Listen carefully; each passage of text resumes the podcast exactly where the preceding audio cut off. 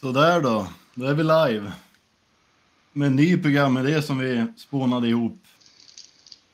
Som vi kallar för checklist. Där tre masketörer kommer sitta och diskutera olika ämnen i hobbyn. Vi börjar väl med att presentera Johan Bad. Tjena Johan. Ja. Hej hej! Och så tar vi Jag ska Rob- väl kunna komma med hyfsad kunskap här, tror jag. Om det mesta. Ganska hockeyintresserad. Det tror jag. Och eh, Robin Kittel. Yes, hallå allihopa. Samma som Johan där, väldigt eh, hockeyintresserad med lite generell kunskap om andra sporter också. Så det ska bli roligt. Och båda de här två killarna har vi haft eh, intervjusegment på, på det andra programmet som vi har på kanalen. Eh, jag tänkte, jag har ju börjat satt min eh, Instagram på namnet här.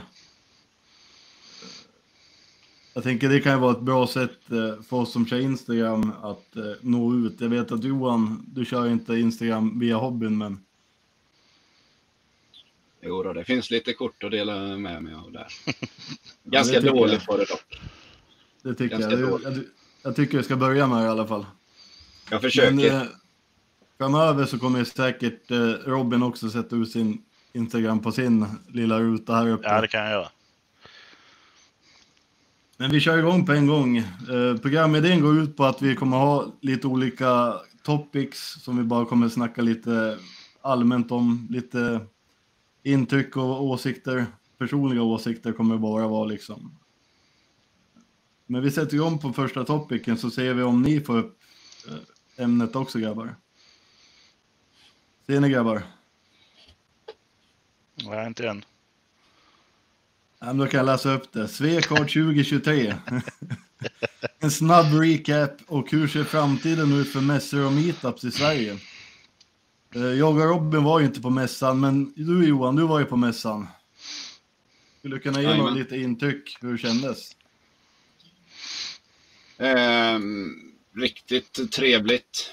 Ehm, generellt extremt, eller vad säger jag, extremt trevliga människor.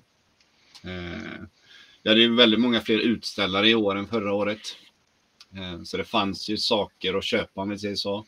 Även privatpersoner och eh, mindre företag som ja, ställde ut med löskort. Ehm, min, det kändes som att det var väldigt mycket byten i år.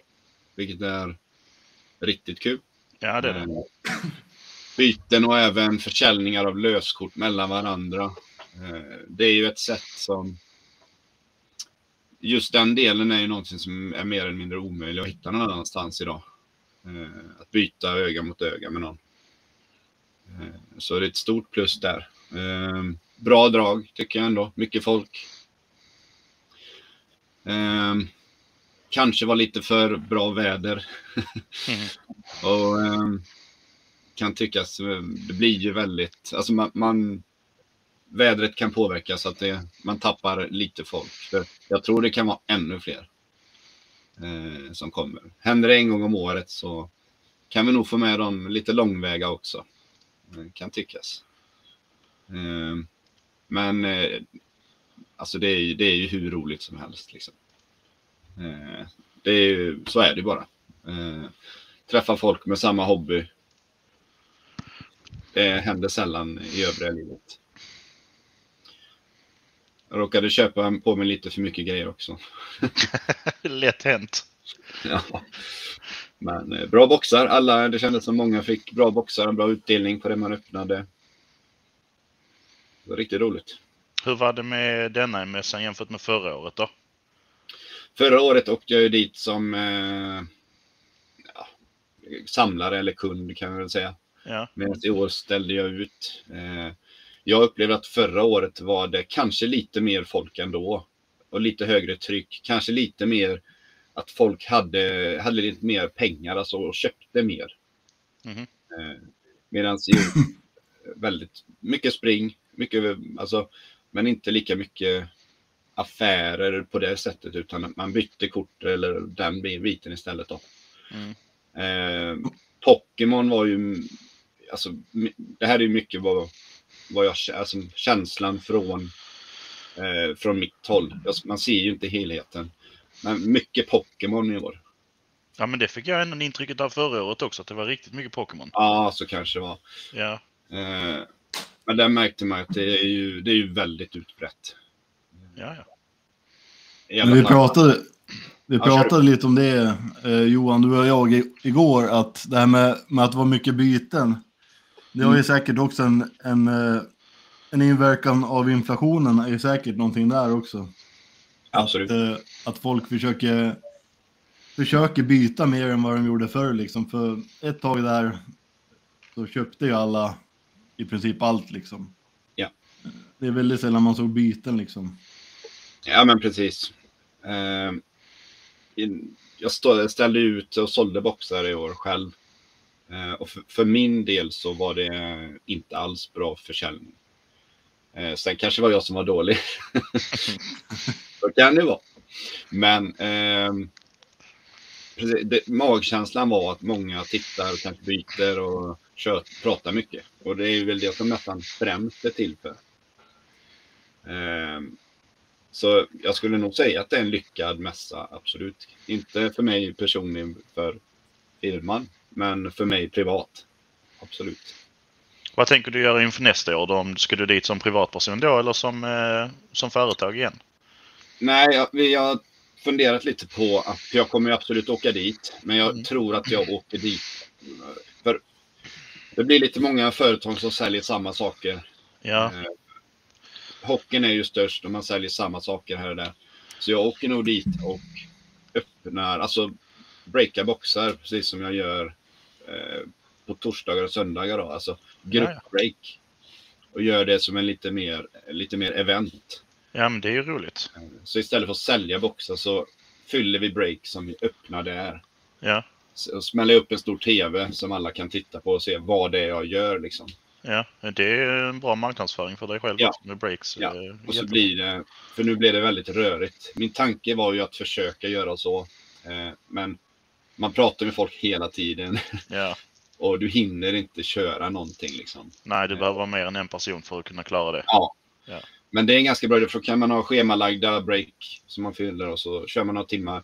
Mm. Och mellan de breaken kan jag även gå runt och byta, köta med folk. Ja, Eh, Så får man båda delarna i det. ja. Så, så kommer jag göra nästa år. Eh, Garanterat. Det är bra För vi har ju ändå ett, ett gäng stora företag som, som täcker upp eh, behovet av ja, men boxar och paket och så vidare. Ja.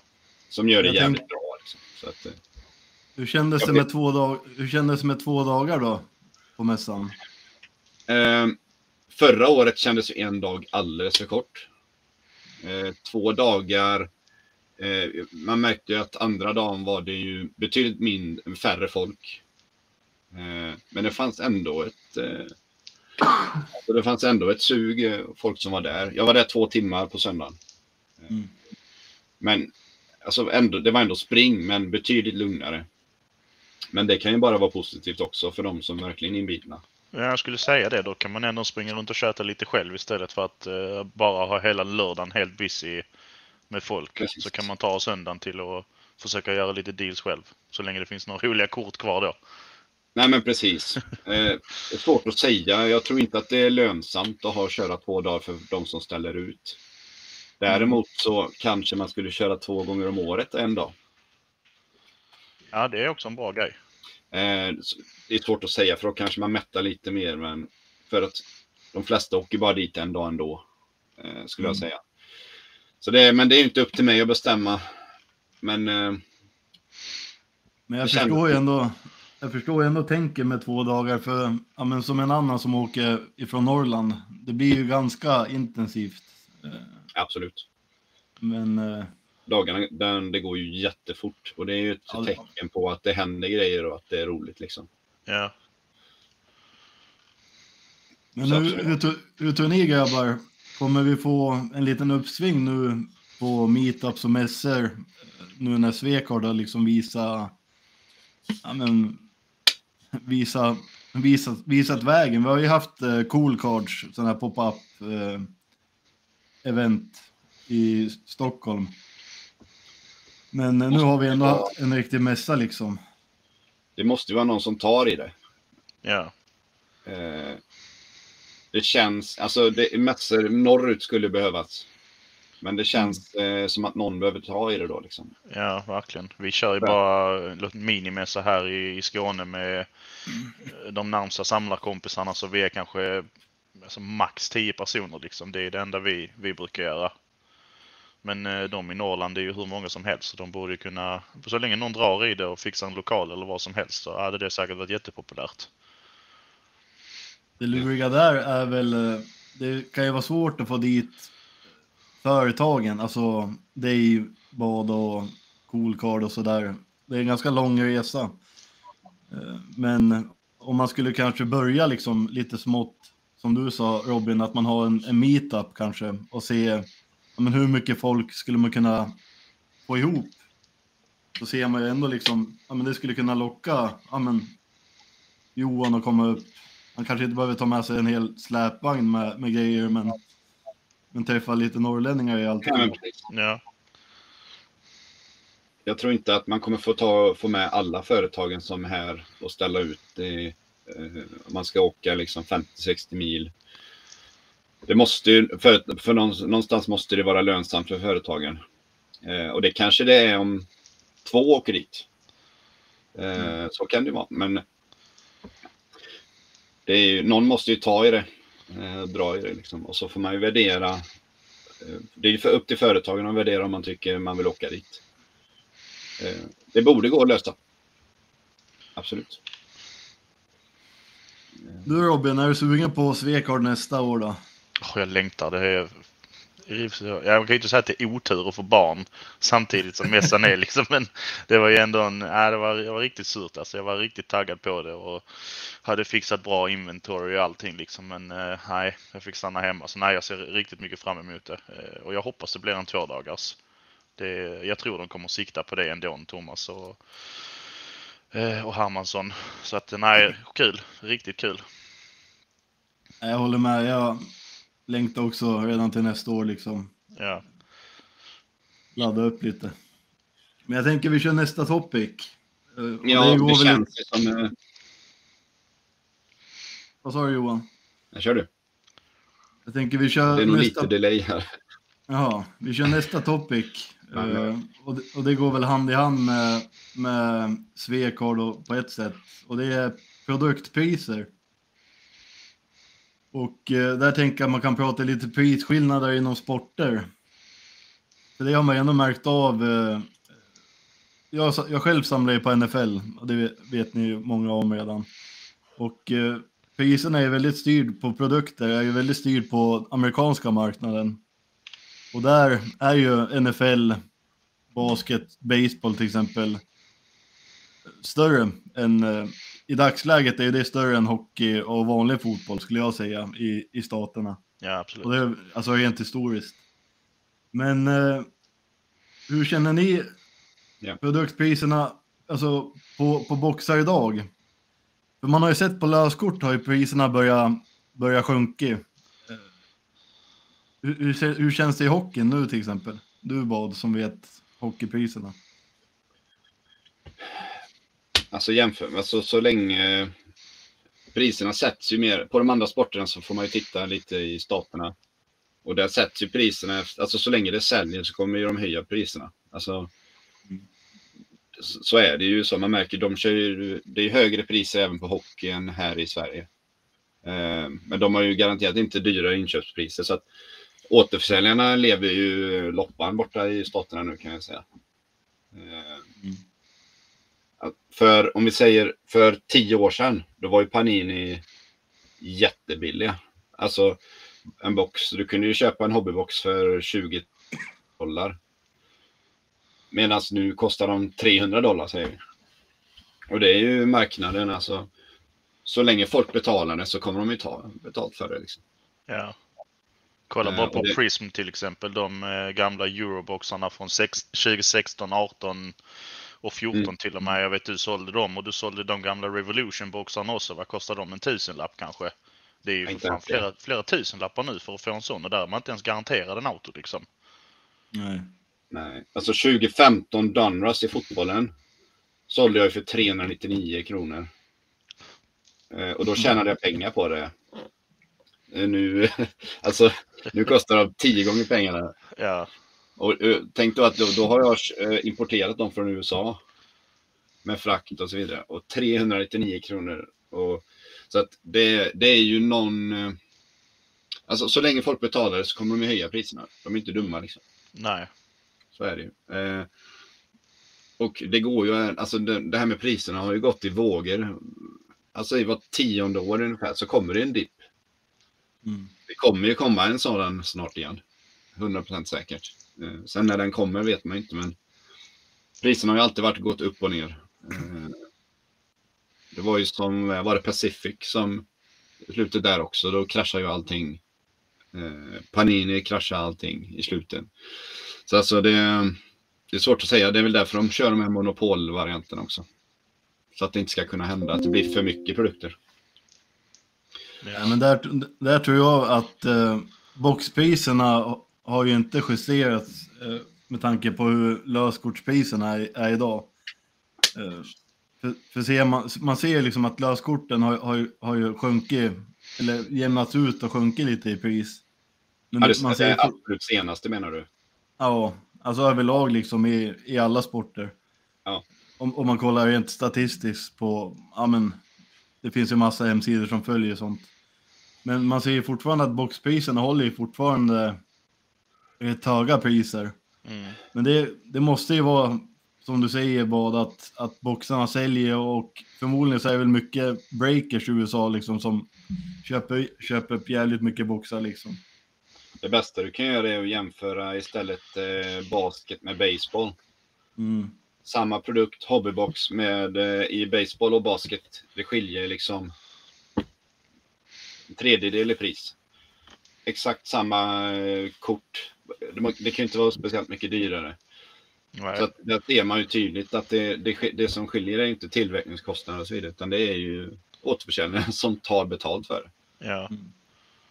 Baseball Men är ser- Lite popularitet också. Jag tror baseball är väl det är väl egentligen den lägsta produkten där borta, är det inte det? Det är väl fotboll och sen basket och sen till sist baseball. precis. ja, Så att jo, så är det. det är ju efterfrågan liksom. Det är det som styr. Ja. Men sen är ju där också mycket att eh, Panini inte har licensen. Eh, det är sjukt ändå vad licensen kan göra på, på priserna. Ja. Eh, det är som, som, som du säger bara, det är samma typ av stil på korten. Allting förutom att Yankees-loggan inte är där liksom. Och då Precis. droppar priserna flera massa tusen lappar liksom. Det är Ja men det gör rätt stor skillnad. Det är ju typ som bara jämföra Leaf med hockeyn. Visst, Leaf kan göra jävligt snygga kort men just det där med loggan, jag tror det stör sjukt många.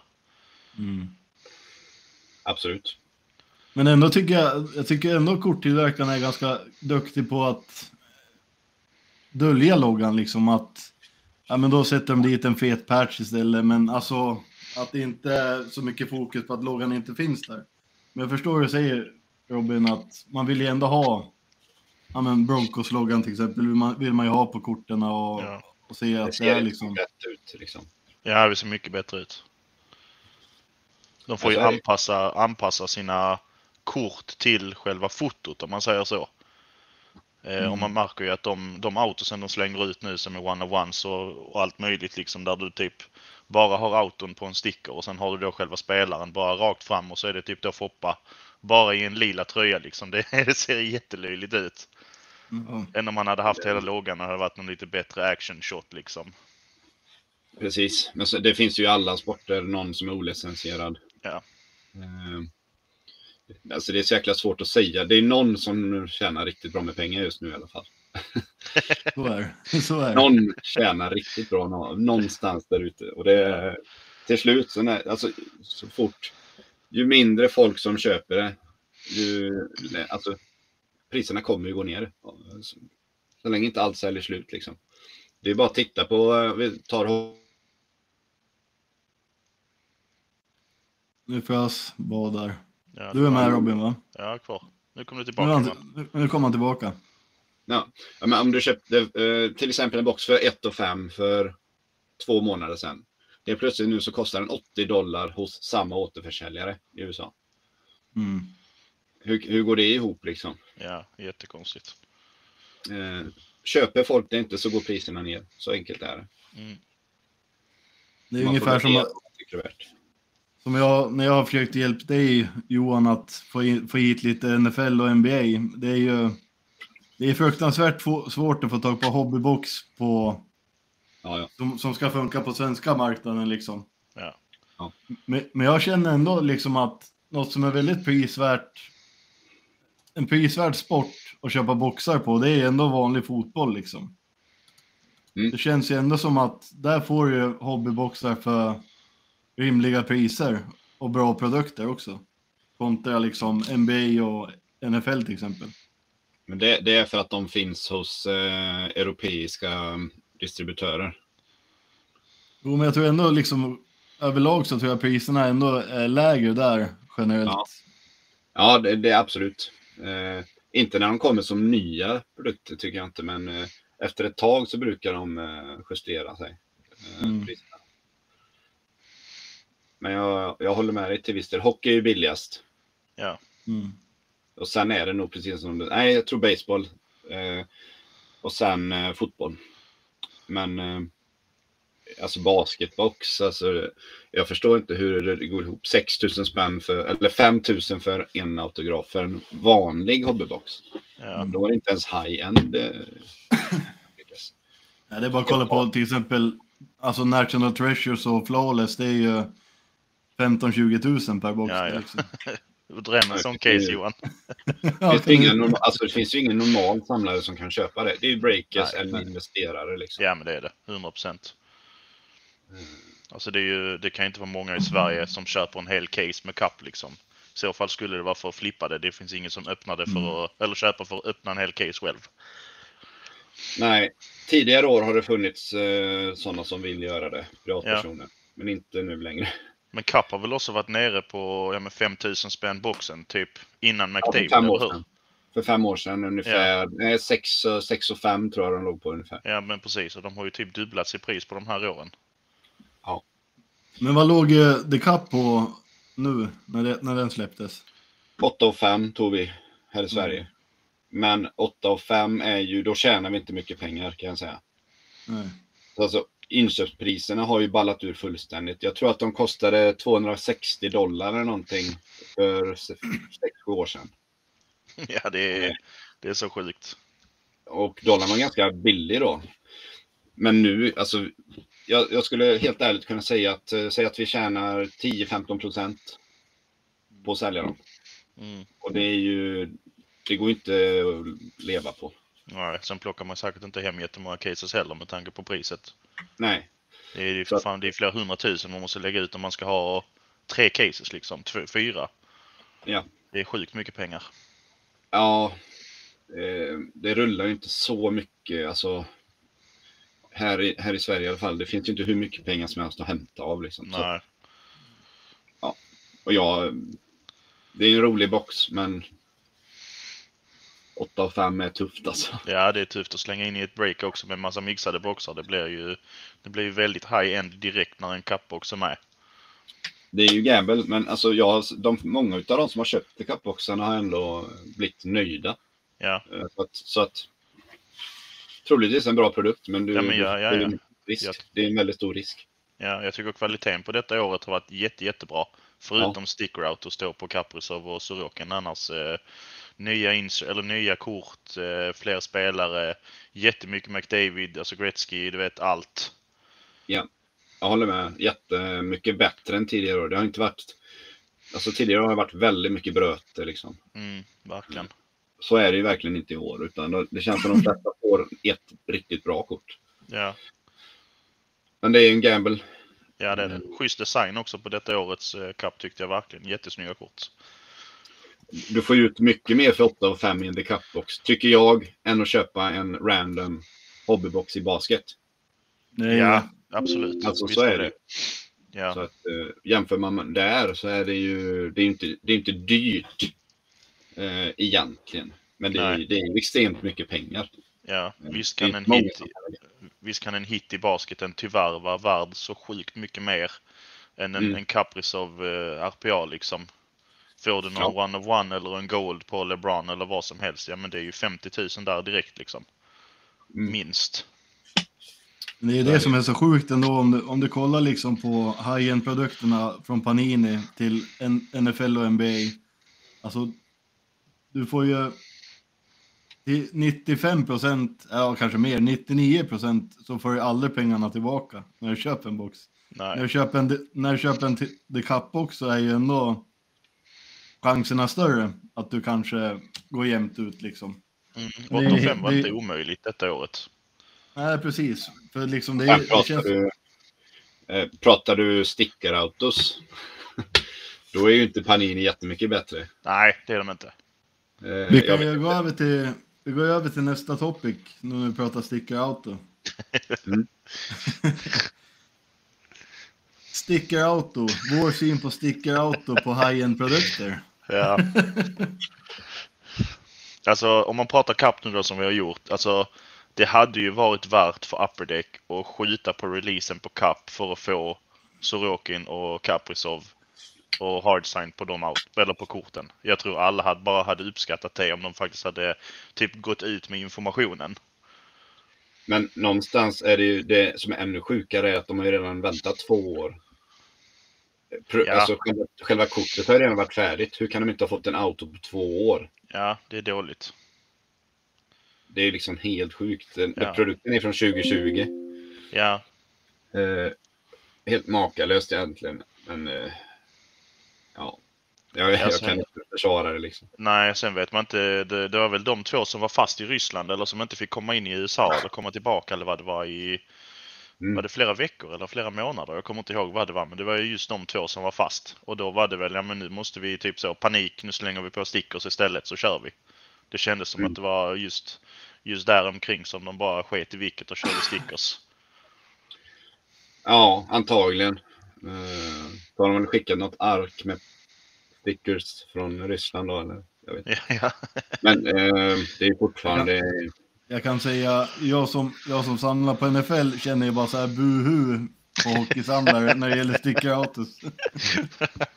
Det är nog det nya. Det kommer nog tyvärr bli stickers i allt. Ja, Mm, jag tror att det kommer bli mer och mer tyvärr. Nu har ju Fanatics eh, gått ut och sagt att, att de inte vill ha sticker autos, men med tanke på jag tror att det kommer bli svårt för dem att hålla det där. Ja. ja men Okej, tänk alltså, det jag hoppas på, det är, det är just det här som vi, som vi pratade om också, att på high-end produkter, ja men banta ner checklisten i sådana fall och försök få on-card autos på high-end produkter. mm, Speciellt när boxarna kostar liksom 15, 10, 15, 20 tusen liksom. ja. Ja, ja. Det är, det är riktigt sjukt. Men sen är Panini eller Fanatics kanske då. De lägger Panini points istället och hittar, alltså det är inte... Jag, jag tror de säger att de inte vill ha stickers, men som du säger. eh, Man, alltså då, då måste de ju vara, produkten måste ju vara färdigt så pass mycket tidigare. Så att de ska kunna skicka ut korten till spelarna. Nu ligger de ju, alltså det kommer ju ta flera år innan de är ikapp fortfarande. Ja, Eh, alltså vi, det är fortfarande... Ja men hockeyn är väl två år efter fortfarande skulle jag säga nästan. Eh, om man envisas med att släppa upp produkten. ja. Den sport jag tror kommer ha svårast att få liksom on-card autos på de flesta korten, det är ändå vanlig fotboll. Med tanke på att de bästa ligorna i Europa och korten tillverkas i USA. Ja, det är det. Utan tvekan. Så där, där kommer fotbollssamlare kommer ju få leva med sticker autos eh, väldigt mycket. Ja, Ja, förutom jag- jag Eminence. kommer- Ja, precis. Typ. Eminence och det, Ja, 100 000. det är sju, där, där kan vi snacka priser i alla fall. Ja.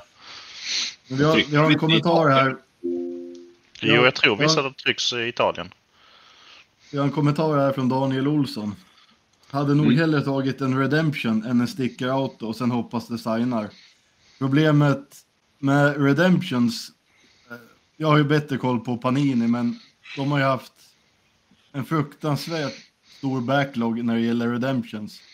Ja. Så de eh, sköt sig själv i foten mycket med det där. Så att, jag vet inte fan, det är, det är lurigt det där med Redemption, för, för då blir det så här, när, när datumet går ut, ja, då får du ett alternativ att då ska du få points, som det är idag på Panini, eller att du ska få kanske en whitebox eller liksom du får någon kompensation för det där. Och det är inte alltid där kompensationen eh, är ett färdiga kortet som du kanske väntar på.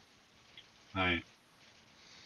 Jag är lite allergisk. Jag, jag själv är lite allergisk mot Redemptions faktiskt. Jag förstår syftet med det, men det funkar inte i dagsläget liksom. Nej.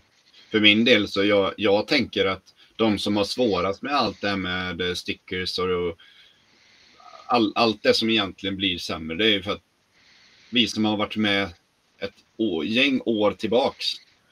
Det är så svårt för en att anpassa sig med priser på boxarna och att det stickers, det blir mindre patchkort. Eh, för, bara, för bara tio år sedan så var det ju bättre utdelning. Liksom. Och det, jag har ju fortfarande liksom inte kunnat smälta att oddsen blir så mycket sämre och sämre. Eh, så jag tror att det är värre för oss, för de som har samlat länge, att köpa detta. Kommer man in som ny samlare nu, så är det ju det, är det man är van vid. Liksom. Ja. Eh, Men på Daniels fråga, Redemptions är ju, jag, jag tycker det är eh, värdelöst. Eh, personligen, jag avskyr Redemptions helt och hållet. Jag tar hellre en sticker-auto. På tal om sticker out, jag ska visa ett exempel från Panini som eh, jag pratade med, med Peter Wiberg om det där också. Att, men gör en rolig grej av stickern då. Jag ska vi, hämta ett exempel som jag tycker är en bra lösning på, på sticker. Vad är det nu han ska hämta? Men kommer du ihåg Robin, In the Game? De kunde ju köra eh, alltså att man signade typ ett papper som de snyggade till i kortet. Så att det är, det är ingen sticker utan det är alltså Ja, jag förstår vad du menar. on, eh, vad kallar man det? Inte on, ehm, Typ som Silver on Black från Black Diamond, typ. ja precis. Ja, Sådana grejer gör ju ändå att det känns lite mer okej. ja, ja absolut. Det håller jag 100% med om. Istället för de Nu här ska- klisterlapparna. Nu ska jag visa exemplet här. Det här är eh, amerikansk fotboll så har de ju en eye-patch, många spelare. De sätter något svart här för att alltså, det ska skydda mot solen liksom. Mm. Och då har de ju börjat på, på Immaculate så kör de en sån eh, serie på autosarna som ser ut så här. Ska vi se. Då har de signat, Jag ser inte riktigt. Nu. då har de signat, spelarna har ju signat själva eye-patchen liksom. Ja, Ja. men det är klart. Ja, de har jag sett de korten. De är riktigt coola faktiskt. Och det brukar vara schyssta val av pennor på de eh, autosen också. Det är skitsmart egentligen, för då känns det som att det är liksom... Jag tror att just det här med att det är just en klisterlapp som har skickat sitt ark med hundra autografer gör att det är opersonligt. Ja, visst. Det där blir ju jättepersonligt helt Ja, plötsligt. det blir mycket, mycket roligare om inget annat. Mm. Jag tycker det är en skitsmart idé. Ja, det tycker jag också. Det är riktigt bra. Det är mycket roligare att få en sån auto än en sticker, helt klart ju. Ja. Jag vet inte om jag kan hitta, det är jättesvårt att hitta, men typ som... Bläddra ner ska jag se om jag hittar något sånt som jag tänkte på.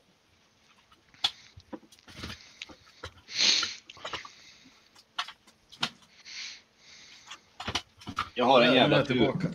Jag har jättetur. För jag hittade en typ som det här kortet. Ja men, ja, men det blir typ en kattauto som de kallar det i... eh, Det här känns ju mycket mer personligt ändå än att det är en sticker. ja. Tycker jag.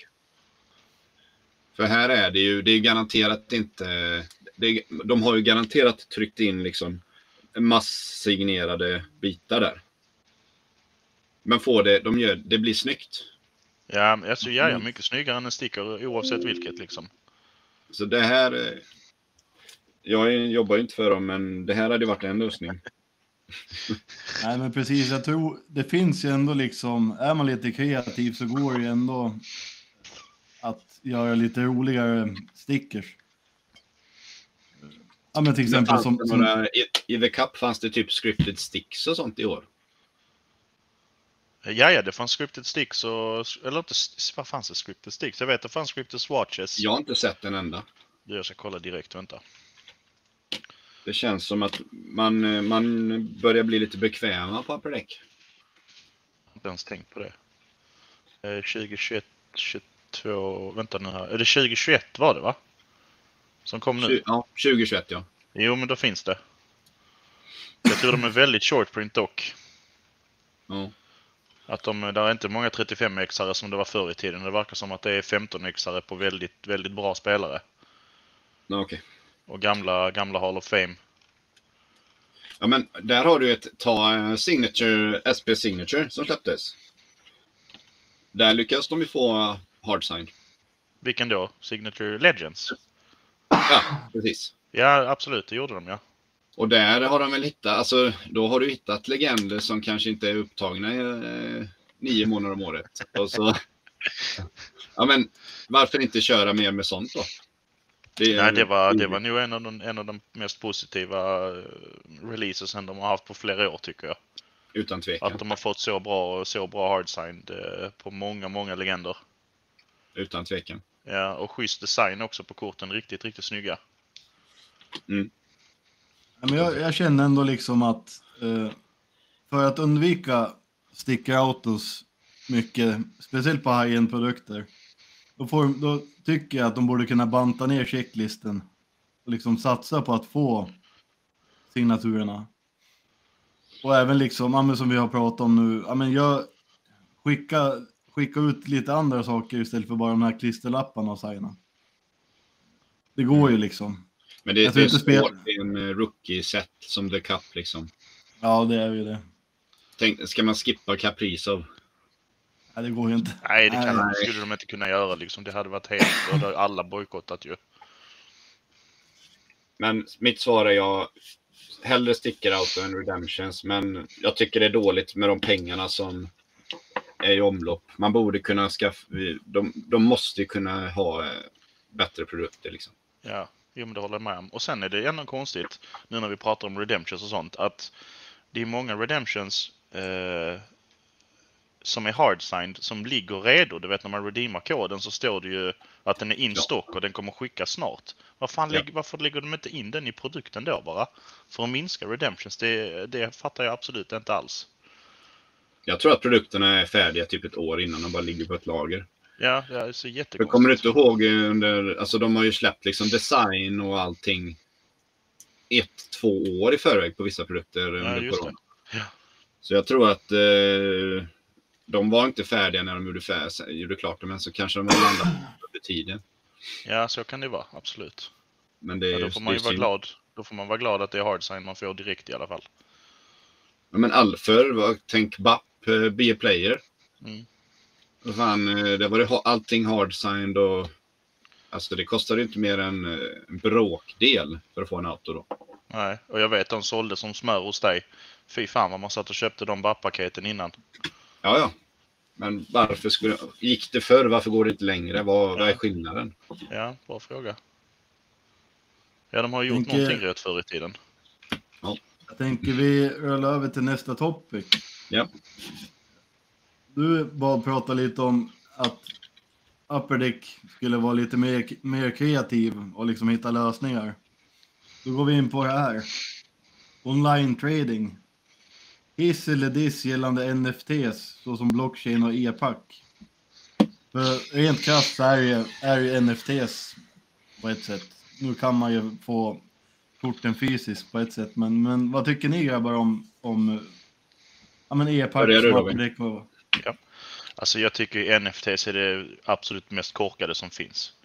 Alltså köpa någon bild online och sen kan man inte få den i hand utan du har den där och så kan du byta med andra och nej, jag tycker det är det är så dumt så det finns inte men man hörde ju sådana sjuka försäljningar förra året eller förrförra när det kom typ och alltså nej, jag bara satt och skakade på huvudet och tänkte ja men där var det någon som köpte någon jävla apa från han Gary V och så sålde den hur mycket som helst liksom. Eh, jag bara tänker nej, det är helt sjukt. Vem skulle inte vilja ha ett fysiskt kort på vad som helst egentligen än den där jävla apan liksom? Jag tyckte det var jättekonstigt. Nej. Men sen e-pack och sån online trading. Det är no- några nya sådana stora företag i USA som har startat där du då skickar dina kort till någon eh, till något företag då. Eh, och så får du typ ett showroom med dina kort. Eh, Och så kan man då föreslå trades med varandra så alla kan gå in och kolla vad du har för kort och du kan kolla vad de har. Och sen på vissa sidor kunde man typ lägga till pengar om det skulle behövas. Eh, som en typ av en liten delbetalning då mellan, mellan korten. Och det är ju egentligen en sjukt smart grej. Speciellt i USA som är så fruktansvärt stort. Mm. Jag håller väl med i stort sett rakt av. Eh, jag personligen skulle ju aldrig köpa e-pack. Eh, när man, alltså, men det är ju en personlig åsikt när det kommer till känslan av att öppna, eller varför man öppnar produkter. EPAC E-pack blir...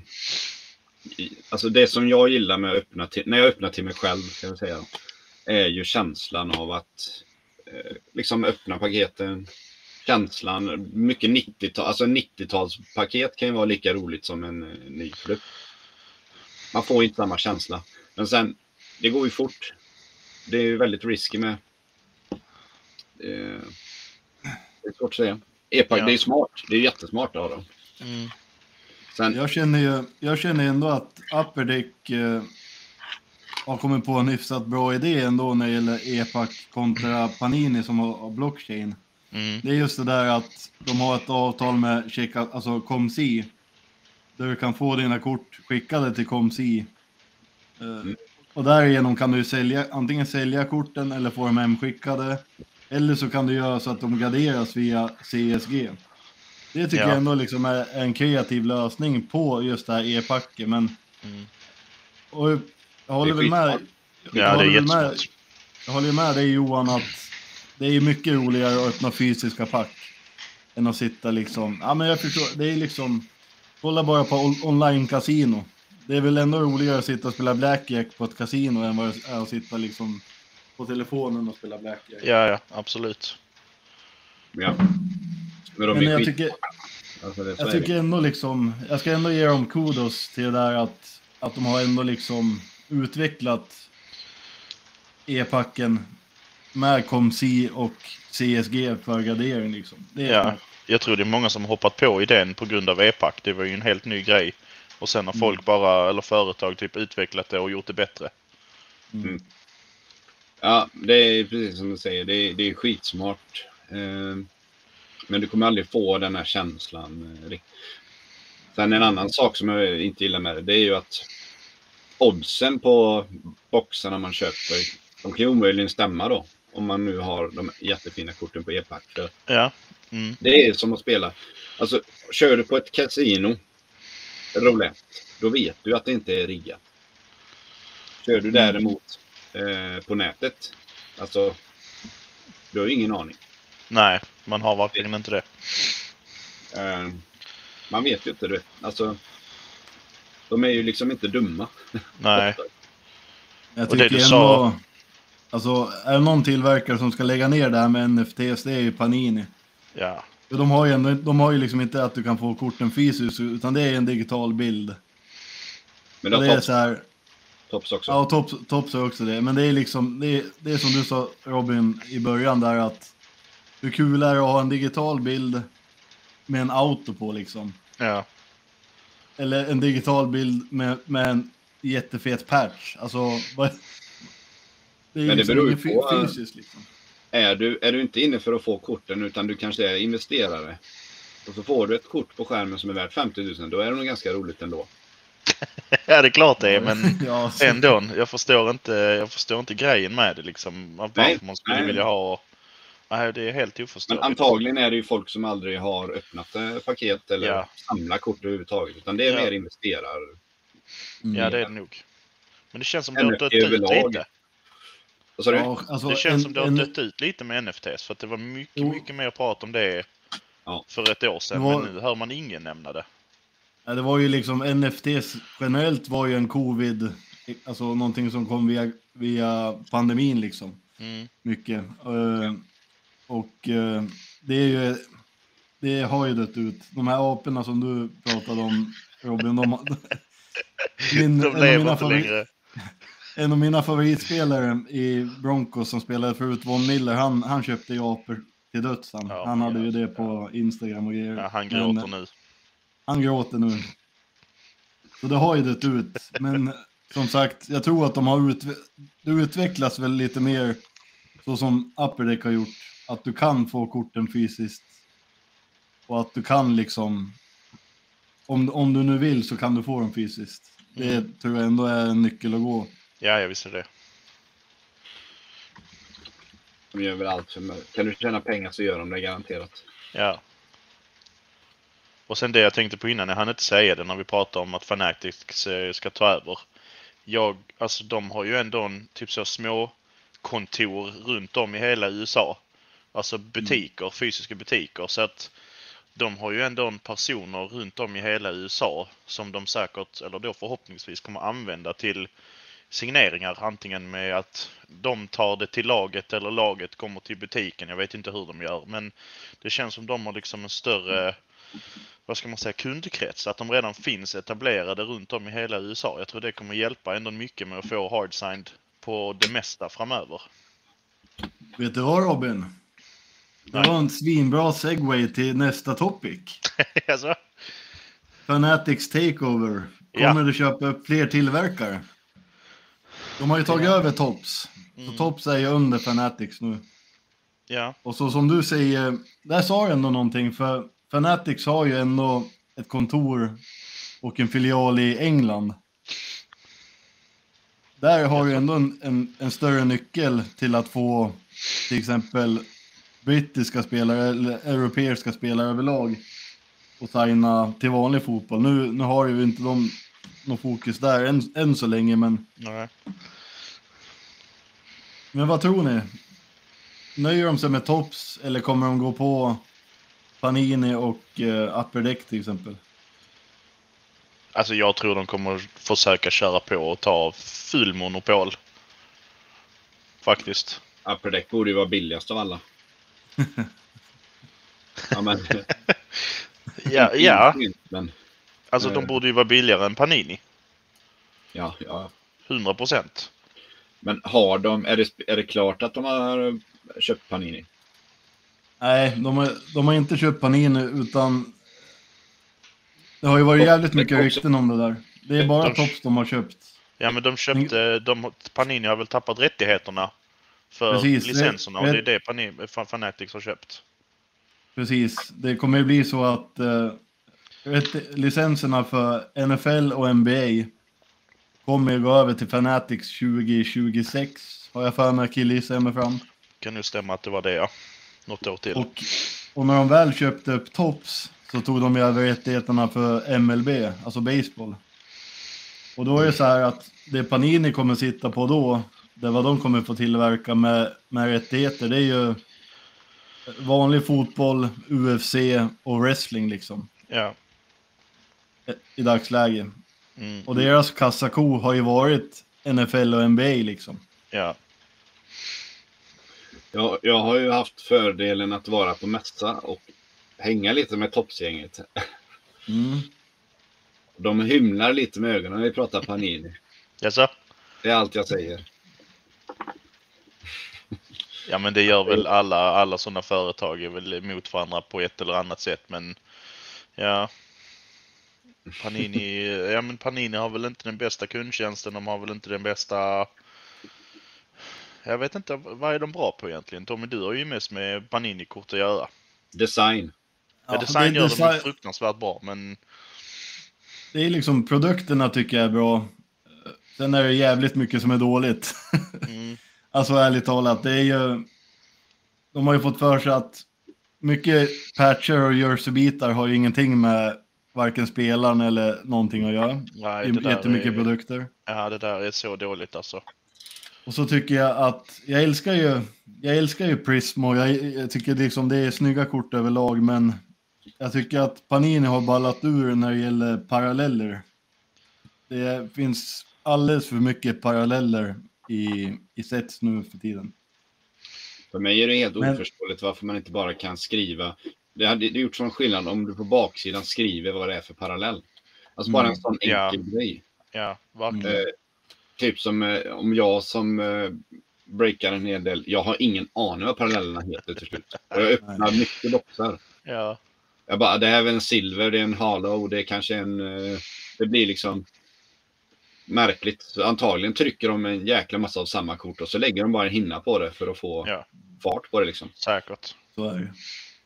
Och det är ju liksom, nej men deras starkaste sida tycker jag, det är själv, alltså design. Korten, designen på korten överlag är top notch tycker jag, alltså överlag.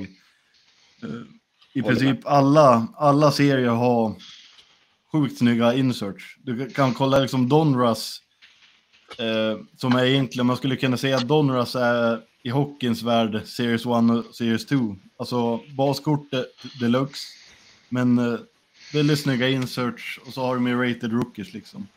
Ja. Jag tycker inte att de har bra variation på sina produkter. Jo, jo men det tycker jag. Kör du, om man jämför med Upper Deck, tycker jag nästan allting känns samma. Det tycker jag inte när det kommer till Panini ändå. Mm. Men- Panini, är- de är nog smarta för de kör ju typ så. Om man kollar på Donruss till exempel så gör de... Tänk dig att Donruss är som... Eller Hoops typ, att det är som MVP. Mm. Och sen gör de en kromad variant av samma sätt. Som då är Mm. mycket dyrare. Och jag vet inte om det är samma bilder Tommy, är det det? Eller har de nya foton då? Ja, det, det, ja, det, det kan vara... På Optik är ju ett annat, ett annat foto. Eller det Ja, har varit. Undrar om det är som, som Johan säger att eh, nu för tiden eh, så är det till och med samma foto. Det kan vara Jag tror det är så. samma. Jag tror det är samma.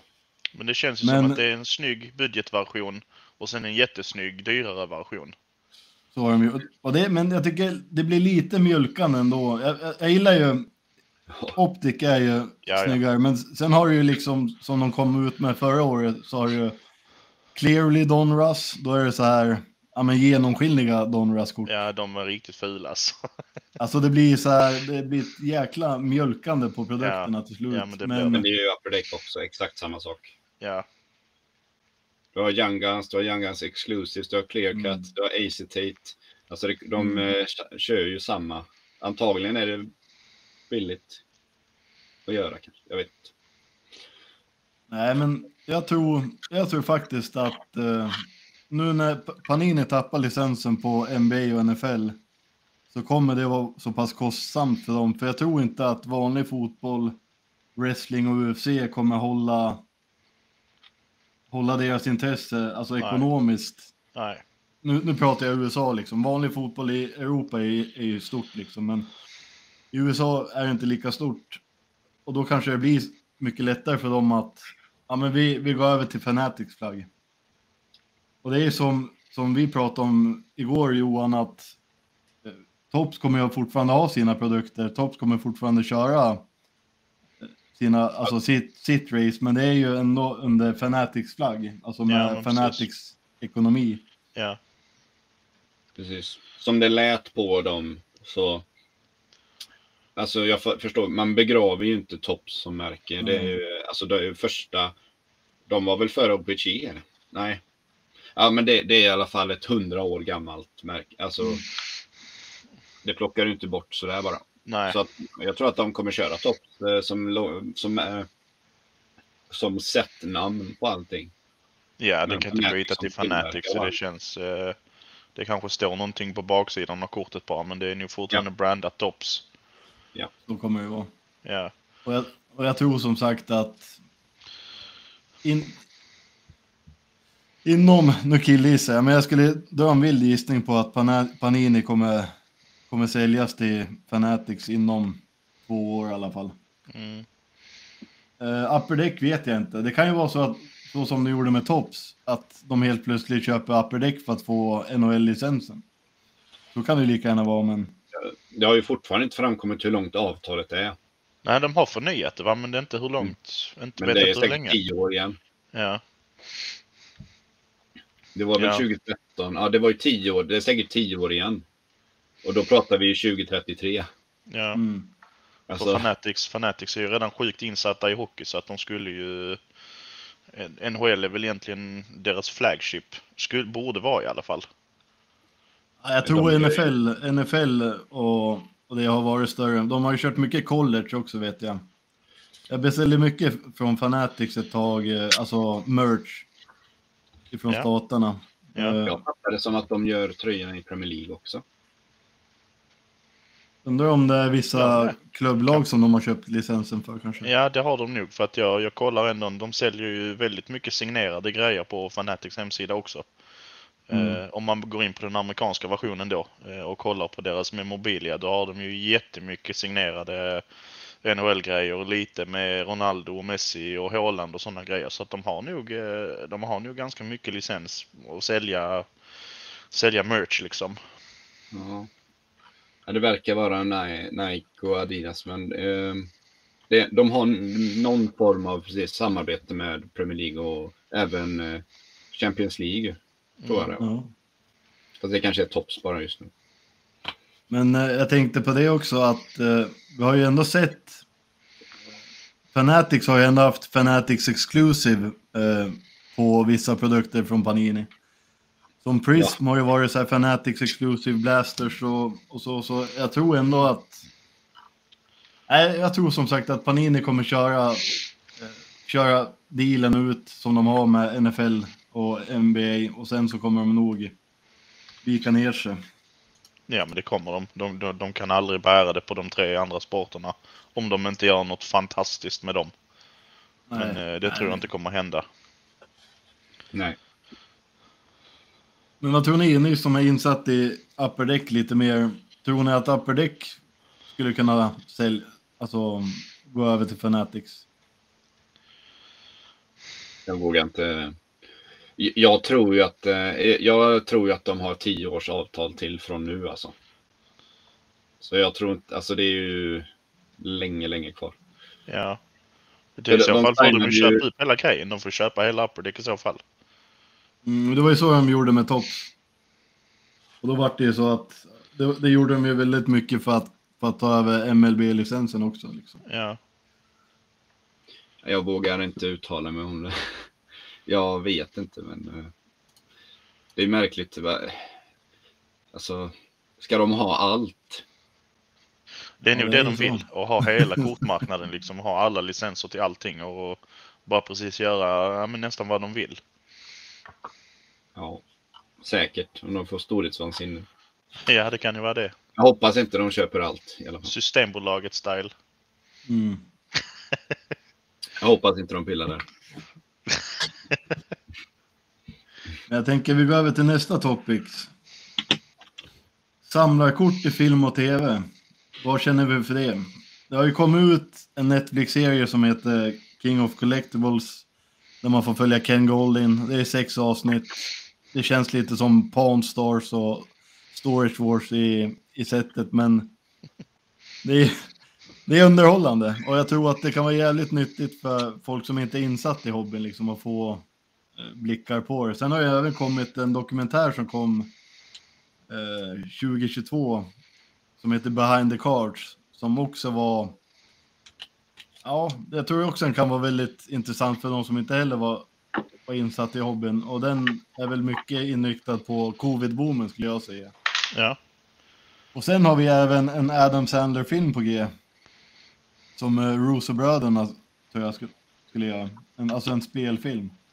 Som skulle handla om en, jag tror att det är väl, är väl lite hysch-hysch om eh, vad filmen handlar om. Men jag antar väl att Adam Sandler kommer vara någon form av Nerd. ä- ägande. och- Ja, Ken nörd. Goldin. ja, precis. Ken Goldin. ja. Men vad tycker ni liksom? eh, Du börjar se mer och mer av eh, samlarkort liksom i film och tv. Vad känner ni? Positivt eller? Alltså, om jag ska börja, jag säger ju att den, det de visar upp är ju inte hobbyn för mig. Alls. Nej. Eh, alltså det är ju, om vi jämför på mindre skala, när eh, Aftonbladet lägger upp den här eh, länken med så blir du rik på dina hoppkort. Ja, Ja, Det, alltid. kommer ju, alltså, det är ju inte bra, det stämmer ju inte och det, blir, det är inte bra egentligen. Men det kommer ju in nya folk till hobbyn. Fastnar någon så är det bra. Mm. Eh, bara man inte tror att det är så här det ser ut.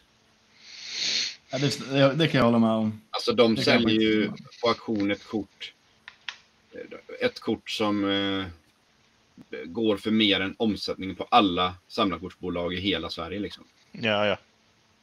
Det, det, Det är man förstår att det är inte det är, inte- det är inte så här det ser ut. Jag kan ju spoila lite från King of Collectibles. Så den gjordes ju i samma veva. Det var jakt, jakten på LeBron James Triple Logo Man. Ja, jag misstänkte det var det. Och eh, jag kan säga att de målar upp... De, de förväntade sig att det kortet skulle gå för mer än vad det såldes för. Nu såldes det för sjuk, en sjuklig summa i vilket fall, men man märker på serien att, att de spelar som att de är jävligt nöjda över priset och allt det där, men innerst inne så var de inte så nöjda över det priset. Nej, vad var det de hade det är så- estimerat det till? Kommer du Jag ihåg det? inte ihåg. 15-20 miljoner dollar. Jag tror, det var, jag, jag tror ändå om det var runt 20. Det såldes väl för 15 eller någonting va? Jag kommer inte ihåg nu men. Nej. Men eh, det är väl som du säger vad att det är ju liksom är väl ingen eh, gemene man bild av hobbyn. Alltså det, det finns ju, det är något klipp där det står eh, någon som har köpt ett dyrt kort. Eh, och då är det ibland, det, det- är en sån eh, katarisk eh, shake.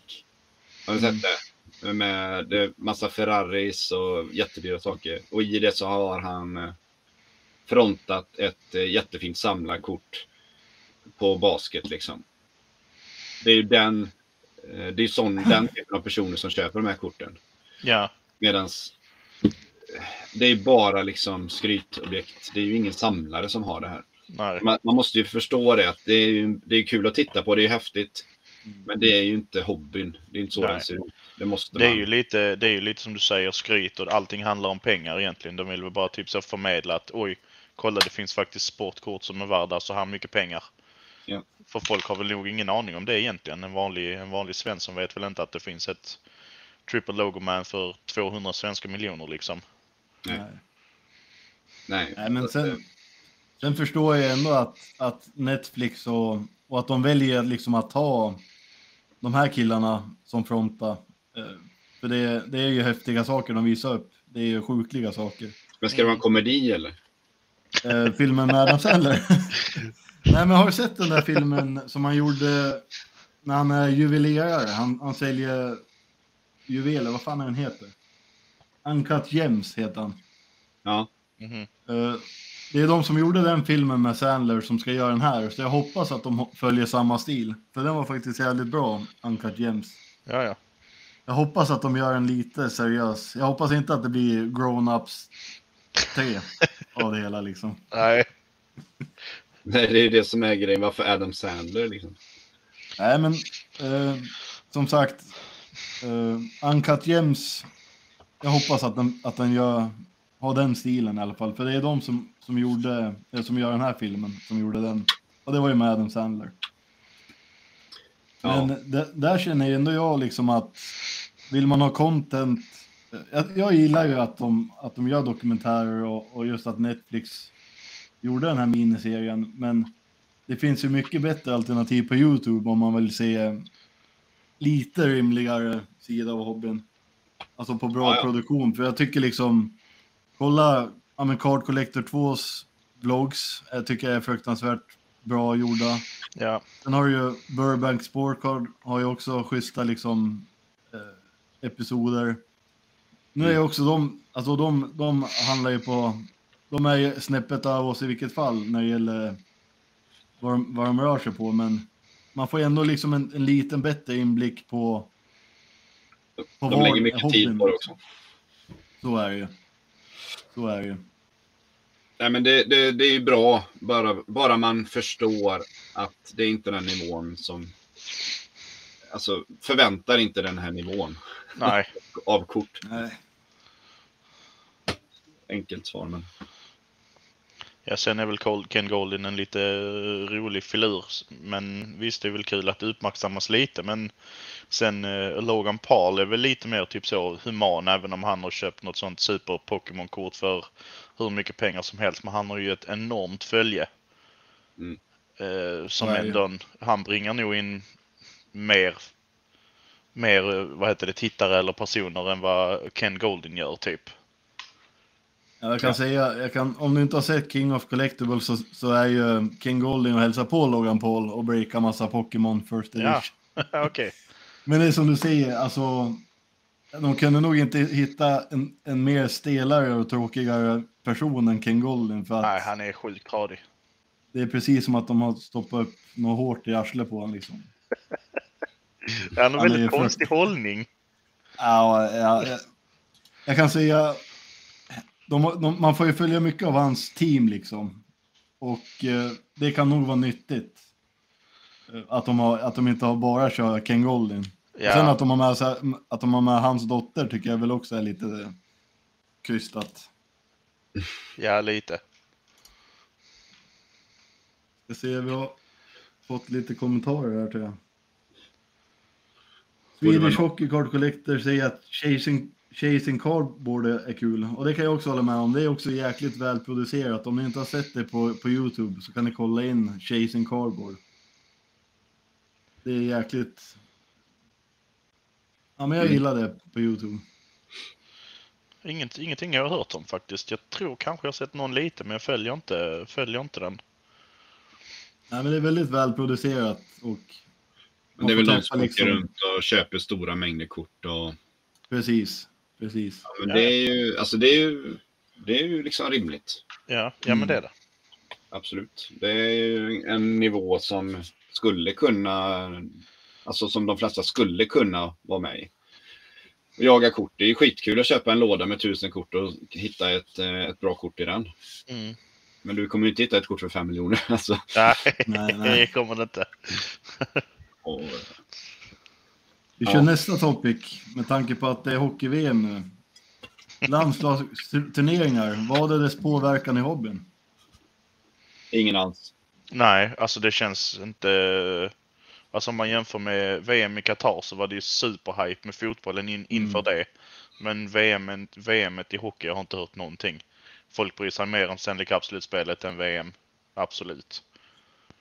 Kan det vara någonting att, att hockey-VM spelas varje år och liksom det är mer ett jippo av fotbolls-VM? För det är som du säger att eh, det blir en helt annan hype eh, kring samlarkort också när det är landslagsturneringar. Du märker ju, ja, men turneringar överlag, du har ju Champions League har ju också en påverkan i, i vanlig fotboll. Eh, Inte, inte i samlarkorten. Alltså jag, jag som säljer, eh, jag tycker inte att, eh, att det ökar ens. Alltså, folk är ju lika intresserade av samlarkort på sommaren som på vintern liksom när hockeyn spelas. Alltså jag tycker ändå det följer ett ganska jämnt flöde. Och med stora tävlingar och sånt. Vi säger, om vi tar Panini i, i fotbollen, mosaik. mm. Eh, Premier League-boxarna är ju hundra gånger populärare än eh, Road to World Cup. Alltså det, det är liksom, jag, jag, jag tror inte att det påverkar någonting alls faktiskt. Eh, förutom kanske med du vet sådana här Panini-stickers och det här. Där man ska samla ett, eh, ett set. Mm. Men man Men ser ju ändå liksom löskort, lös, alltså om, man, om man kollar på löskorten, prisen där, så, så, så, så ser man ju ändå en ökning om det går bra inför, alltså för spelarna. Det, Ja, därför, det, det har ju varit mycket snack om att Haaland inte kommer ha samma, nu är han ett freak i vilket fall, så han kommer ändå vara liksom en av de där topp tre så länge han spelar, men Mm. hade han spelat för Frankrike så hade han varit över Mbappé till exempel, i, skulle jag tro, i, Ja, ja. i hobbyn liksom. Och det, Det är mycket för att han spelar i Norge liksom. Mm. M- Mbappé Kolla. kan, ju, Mbappé kan ju ändå liksom få en större legacy i sin karriär om han vinner ett VM eller EM liksom. Både, en poäng, kolla han Akira Schmid i Devils. Ja. Han gjorde två bra matcher i, i, eh, i slutspelet. Mm. Eh, Och hans värde ballade ur fullständigt. Sen gjorde han två dåliga matcher och det sjönk direkt. Mm, ja. Eh, Det är ju lite, det är ju hypen. Kolla Tage Thompson. Mm, Alltså allting handlar om hype. Eh, Så är, det, det märker man ju också. Bästa tiden att, att sälja NFL och, och NBA, alltså speciellt NFL vet jag ju. Det är ju preseason, alltså precis innan säsongen börjar. Okej. Och sen om du tror liksom, då ser man ju att då börjar äh, priserna gå upp på, på spelare. Sen under säsong, då och sjunker de. Och sen har du liksom ett lag som du vet, eller skulle tippa kommer gå till slutspel. Då går ju priserna upp igen och sen inför Super Bowl, då går de upp och sen sjunker Ja. de. Det är ju liksom, Mm. men jag skulle säga, just för NFL så är prisökningen är som störst under preseason. För nu har ju inte vi, alltså i NFL så är det ju bara NFL. Du har ju liksom inte VM. Alltså NFL-spelarna åker inte till VM. Nej. Men i hockey, vanlig fotboll och så har du även baseball eh, spelas ju också. VM. Men just i NFL är det just bara säsongen liksom. Ja, Men jag skulle ändå säga att, att det har en viss påverkan. Kanske inte i hockey, men i vanlig fotboll tycker jag att det har en påverkan. Ja, definitivt. ja. Okej då. Jättemycket Argentina, Messi liksom efter de vann. Fy fan vad det sprang iväg. Men vad tror du Johan, kan det vara, kan det vara så att hockey-VM inte har påverkan just för Ja. att det Ja. spelas varje år liksom? Och att det är så tätt inpå, alltså du har ju Stanley Cup, alltså slutspelet i NHL håller ju på under VM liksom. Det går ihop på ett sätt. Kan det vara därför att det inte har någon, någon påverkan? Nu försvann Boll, men vad tror du Robin? Ja, ja, men jag håller med. Alltså, I och med att det spelas varje år mitt under Stanley Cupen och det blir ju lite, lite jippo med tanke på att alla superstjärnor inte kommer. Och Mm. de som väl har åkt ut är typ så, nej men jag pallar inte eller nej men jag måste vila eller klubben släpper inte mig och sådana grejer. Sånt händer ju inte när det är VM och OS och sånt utan då är det bara alla ska dit.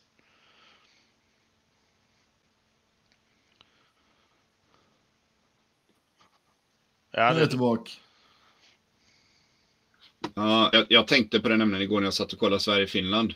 Eh, att många av de spelarna som är där, speciellt i Finland i det här fallet då, det är ju typ som Teemu Hartikainen. Säkert en bra spelare, men när du får honom på ett hockeykort, då gråter du blod liksom. ja. Ja, men det, var, det här var ju, det var så många spelare som var namn som vi har dragit historiskt, där man bara fan också inte han. Ja. Säkert jättebra spelare, men det kommer ju inte de här. Det kommer ju inte stjärnspelarna liksom. Nej. Eh, Det skulle Det vara hade varit jävligt häftigt att kunna få en inte. serie.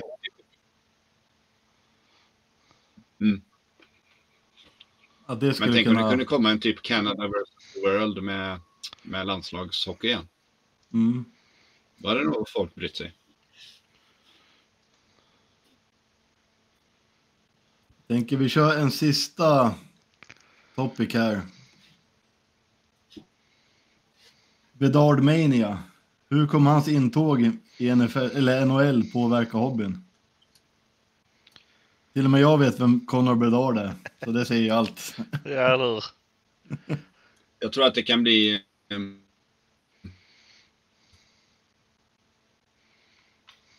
Du laggar nog lite Johan.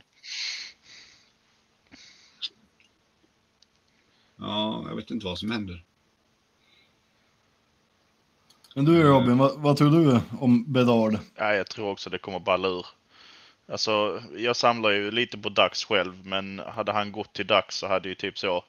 Det hade inte varit alls lika stor hype. För Dax är inget lag, ja det är väl en av de tråkigaste lagen att följa och samla på för de släpper ju så lite kort på dem. Men han skulle ju göra någonting bra för det laget i alla fall. Men ja, Chicago är väl ett av de större lagen egentligen. Eh, Och, och, alltså bara tänk vilka patches det kommer komma på honom. Det kommer vara helt vansinnigt om han fortsätter leverera som han gör. Hans kort kommer spåra i så fall. Hade vi inte likadan hype på Lafreniere egentligen? Jo, Kan inte hade det bero på nog. att... Men kan inte det vara för att Lafreniere kom precis under covid-boomen liksom? Att samla kort, alltså samlandet... Det var precis vid den hypen, när samlandet var populärt igen, eller vad man ska säga. Jo. Och sen Bedard är en helt annan spelare också. Han kommer bli jävligt bra. Alltså. Eh, garanterat. Jag skulle säga, jämföra. Jag, jag tror det kan bli som McDavid-smällen. Alltså. Mm. Eh, och det finns ju inte jättemånga andra spelare som sticker ut i den här draft. Eh, eh, alltså, i, i år. Som det har varit. Det har varit ganska brett. Jag tycker i alla fall det att Bedard kommer ju vara liksom hela, hela draften. Den resten är liksom okej. Vad är han heter? Fantilli? Fantini? Fantilli, ja. Ja, han är ju han är också jävligt bra. Men han kommer väl garanterat gå som tvåa tror jag. Men, men efter det så är det ju inte jättemycket alltså mega prospects. Hur ser, ut- jag, tänk, jag tänkte på det, för i, i NFL så skiftar ju priserna beroende på hur draftklassen har varit. Uh, är det en stark draftklass, då är priserna på boxarna skyhöga. Är den svagare, då, då är de lite lägre. Men uh, hur ser det ut, ni som kan hockey, uh, hur ser det ut där liksom med draftklasser och, och priser på produkter liksom? Ser du en skillnad? Det brukar ju jämna ut sig skulle jag säga. För har du en stjärna så är ju resten, alltså. Fem, om vi säger McDavid-året var ju inte dyrare än vad det är idag. Sen kan det ju bero på andra grejer. Men eh, jag, tror, eh, jag tror inte det har med det att göra. Man försöker nog sprida så att det finns bra rookies i alla produkter. Så folk kan jaga liksom. Mm. Och sen är det, det dyker alltid upp några rookies som exploderar som man inte trodde skulle... Typ Elias Pettersson säger vi. Ja. Vad hände där liksom? Eh, han, han gick ju från att vara, det var ingen som pratade, man pratade om Rasmus Dahlin. Men helt plötsligt skulle ju alla jaga Elias Pettersson Young Guns från ingenstans liksom. Hur länge hann han spela egentligen? Så det kan hända mycket på, på det där. Tycker jag eller? Ja, sen har vi 16-17 som var... Det var ju sjukt laddat egentligen. Då var det både eh, eller Matthews, Marner och Nylander, alla i Toronto liksom. Mm. Fy fan vad den produkten exploderar. Så Line blev ju lite så, ja, han, han ska vi nog inte samla på. Han eh, blev lite skymundan. skymundan. Alltså det var egentligen en jättebra klass eh, det året med, vilka var det mer? Matthew Barzal, Braden Eh, Point. Ja Braden Point. Alltså det var en sjukt bra klass egentligen. Men Ja, den produkten fråga- var inte så dyr bara för det. Om jag frågar dig Bad, hur många procent kommer Blackhawks ta i, i breaksen? Alltså hur många procent kommer Blackhawks utgöra i, i ett break? Om du tar en eh, med Young Guns på honom. Ja, Alltså grejen är att jag försöker ändå inte sätta... I, i USA kommer det säkert vara 600 dollar för en case. Alltså helt seriöst. Men i Sverige så kan vi inte vara så extrema. nej. Jag skulle tro att jag... Alltså... 25 procent säkert i alla fall. Ja, Ja. och det är nog sjukt med tanke på att det är 31 lag. Mm. Det är som du säger, i USA så kommer det vara en jävla procent. De, de har ju en helt annan marknad på det där. Det är helt sjukt Ja. när man ser ibland. Det, ska, Ja, det kommer ja. bli sjukt intressant att se när, när Cup väl kommer, eller egentligen Premier och Ultimate och se hur bra han faktiskt är. Och ja, det kommer ju vara de tre mest hypade produkterna precis som vanligt. Det ska bli jäkligt intressant att se hur de lägger sig jämfört med förra året som ändå var en bra klass med Kaprizov och dem. Alltså först ska ju 11-12 The Cup komma. ja, vem ska den innehålla? Nej, det får ju vara cider och... Ja just det, Cider Raymond, just Raymond. såklart. Ja, Men det är ju det att det måste ju... Vet, Cup, när kom den? Två månader sedan? ja Så lite det mer kanske. Du får nog ja, vänta några år. eh, Var det. det har ju fortfarande inte... 11-12 har ju fortfarande ett gäng produkter kvar. 11-12. Eh, du har ju Upper Deck Ice, Clear Cut, Ja. eh, Platinum, Ja. Credentials, Premier, eh, Stature. Ska de fortsätta med alla de produkterna då? Så att de kommer Ja. liksom? Okej. De har inte sagt det. Och Ultimate. Eh, Ja. Så att det är ju ett gäng kvar. eh, om, om de inte drar in några då. Men Ja. de, de, alltså, det, står fortfarande kvar i deras release-listor. Ice skulle väl komma dock med lite... Den skrev de väl ut och skickade bilder på och allting och de skrev att de skulle ta in klassen innan eller de korten som saknades och göra en jävligt stor fin produkt av det. Vilken då? Ice. Ja, men Ice har ju varit bra varje år. Ja, ja, men nu skulle de göra det ännu bättre för att det blir typ två klasser i ett. Ja, ja men det är bra. Ja, det, det, ser, vi, det ser vi fram emot. Du, vet, Series 1 som kanske blir Bedard då. 23-24 Series 1. Den ska ju inte komma förrän i november. Som det ser ut nu. Ja, ja de ligger väldigt långt efter. Ja, men då samtidigt så ska det det släpps ju fortfarande produkter från 21-22. Så det, det, är ju liksom eh, tre års boxar som fort kommer att ramla in. Ja. Det, det blir lite rörigt ett tag, men eh, det, det kommer mycket grejer. ja, det gör det. Men som sagt, Chicago kommer bli dyra. Ja, det kommer de bli. Löjligt dyra. Här frågar jag Ivarsson, Anders Ivarsson, hur stor är skillnaden i hype mellan Bedard och Laffer när det kom? Och det är väl, jag, jag skulle tippa på att mycket av Laffes hype byggdes ju upp på grund av den här covid-boomen som hobbyn fick. Skulle jag tippa på, alltså i hobbyn. Alltså nu vet jag inte hur i, i NHL-kretsar hur hypad han var, men Han var ju den enda som det var snack om, så det är ganska likt Bedard. Alltså Caprizo var ju ingen som pratade om överhuvudtaget. Nej. Han var ju 26 år eller någonting. Alltså, eh, det var inget snack om honom överhuvudtaget. Och sen dök han upp och tog, eh, tog lite. Men på den, eh, alltså det var ju bara Lafreniere som var liksom super, eh, ett bra val liksom. Troligtvis. Var det. Och det kommer ju vara nästan samma nu. Så hypen skulle jag säga är den samma, men jag tror mycket mer på Bedard än vad La- Lafreniere. Ja, det tror jag också.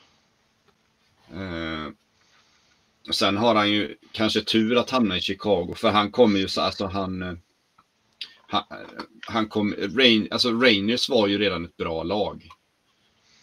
Där han hamnar i tredje, femma, eller tredje kedjan och har fastnat där, för de har ju fruktansvärt bra spelare. Chicago har ju inte det. Nej. Han kommer få McDavid status där. Typ så. Ja, men du får, du får kapten och du får detta och du får detta och topp. Alltså första Precis. kedjan direkt och sådana grejer. Laffe fick ju inte riktigt det i Rangers. Precis, och det är därför som typ Seagrass, alltså eh, det är ju... Har du turen så hamnar du i ett riktigt skitlag i början. Kolla Ovechkin till exempel.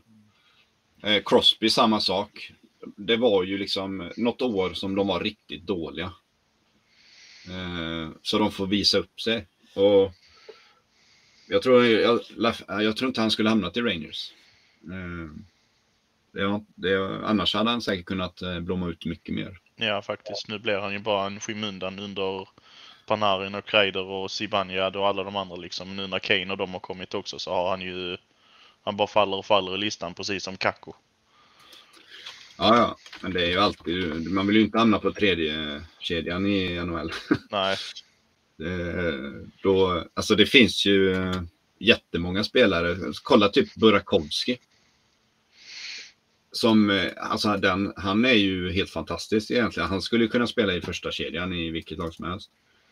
Men han har ju fastnat där nere och det är kanske är en personlig favorit i och för sig, men han har ju fastnat där. Och du ser ju, han ligger i tredje kedjan och presterar. Han vinner ju Stanley Cup med vilket jävla lag han är i. ja. Eh, Så att eh, han skulle, ja, det är många som skulle kunna ha tur om de hamnar i, i första kedjan. Ja, absolut. Och så var det ju varje gång Ovechkin är borta i, i Washington i skada eller vad det är, så helt plötsligt dyker upp någon jäkel som är hur duktig, alltså gör tre mål på en match liksom. Men annars gör han tre mål på en säsong så det hamnar ju om man var i powerplay. Ja, det blir ju lyft av de bra spelarna liksom. Oftast. Mm. så det, jag tror tyvärr för Lafreniere så hamnar han i fel lag. Ja. Men jag, jag jag hört kommer, Eh, Då pratar de om att Vancouver vill ha honom. tiden går fort när man har roligt. Ja, han hade kunnat göra skillnad i Vancouver i alla fall. Det tror jag. Ja. Grabbar, Vill du lägga på? jag tror, jag tror vi avrundar där. Vi är snart uppe i en och en halv timme skitsnack och Ja, men det går götta. snabbt när man har roligt. Absolut. Men jag tycker, jag själv tycker att det här var skitroligt och en jävligt rolig idé. Jag hoppas Ja. att folk uppskattar det. Ja, jag tycker jag också. Jätteroligt. Och vi, Mm. kommer, vi kommer fortsätta köra checklist eh, utöver intervjuerna på den här kanalen. Nu kommer jag åka bort till de finska skogarna i 18 dagar på söndag. Så vi kommer bli en, en paus redan efter första avsnittet. Ja, men då laddar vi upp med nya topics till nästa gång. Det tycker jag.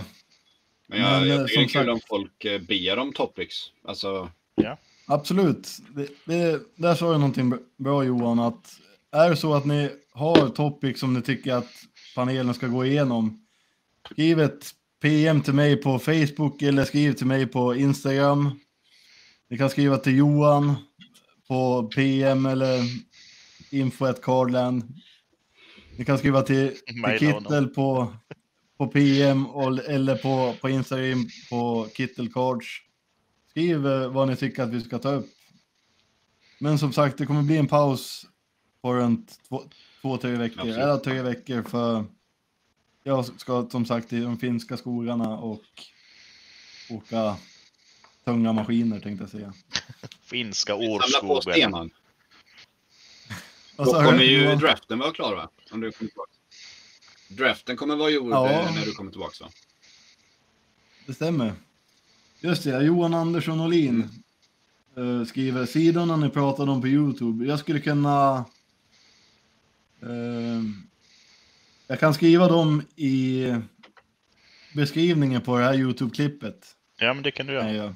Mm, Då skriver, jag även, då skriver jag även upp eh, min Instagram och Kittels Instagram och sen så hoppas vi att Johan har gjort en, en bad-Instagram när han lägger upp sin PC. Bad Boy Cards, kom igen nu Johan. Ja, Men jag har precis. en. Jag tror jag heter Hockeykortsidioten eller något. Jaha, då Ja, det var bra namn. ska Vänta, vi reviva den. Ja, det den tycker jag. Vi, den ska vi sätta igång igen. Ja, Det hade, Hockeykortsidioten. den här killen kan hitta på Instagram på Hockeykortsidioten. Ja, skitbra. Nej, men som sagt. Syns det eller? Nej, Ja, jo där. Hockeygods idiot. Ja, det är bra Johan. jag lägger upp våra Instagrams också i alla fall. Men eh, skitkul. Jag tycker det var jävligt kul. Ja, det var det. Riktigt roligt. Vi avrundar där så syns vi om eh, tre veckor grabbar. Ja, det gör vi. Ha det gott. Ha det!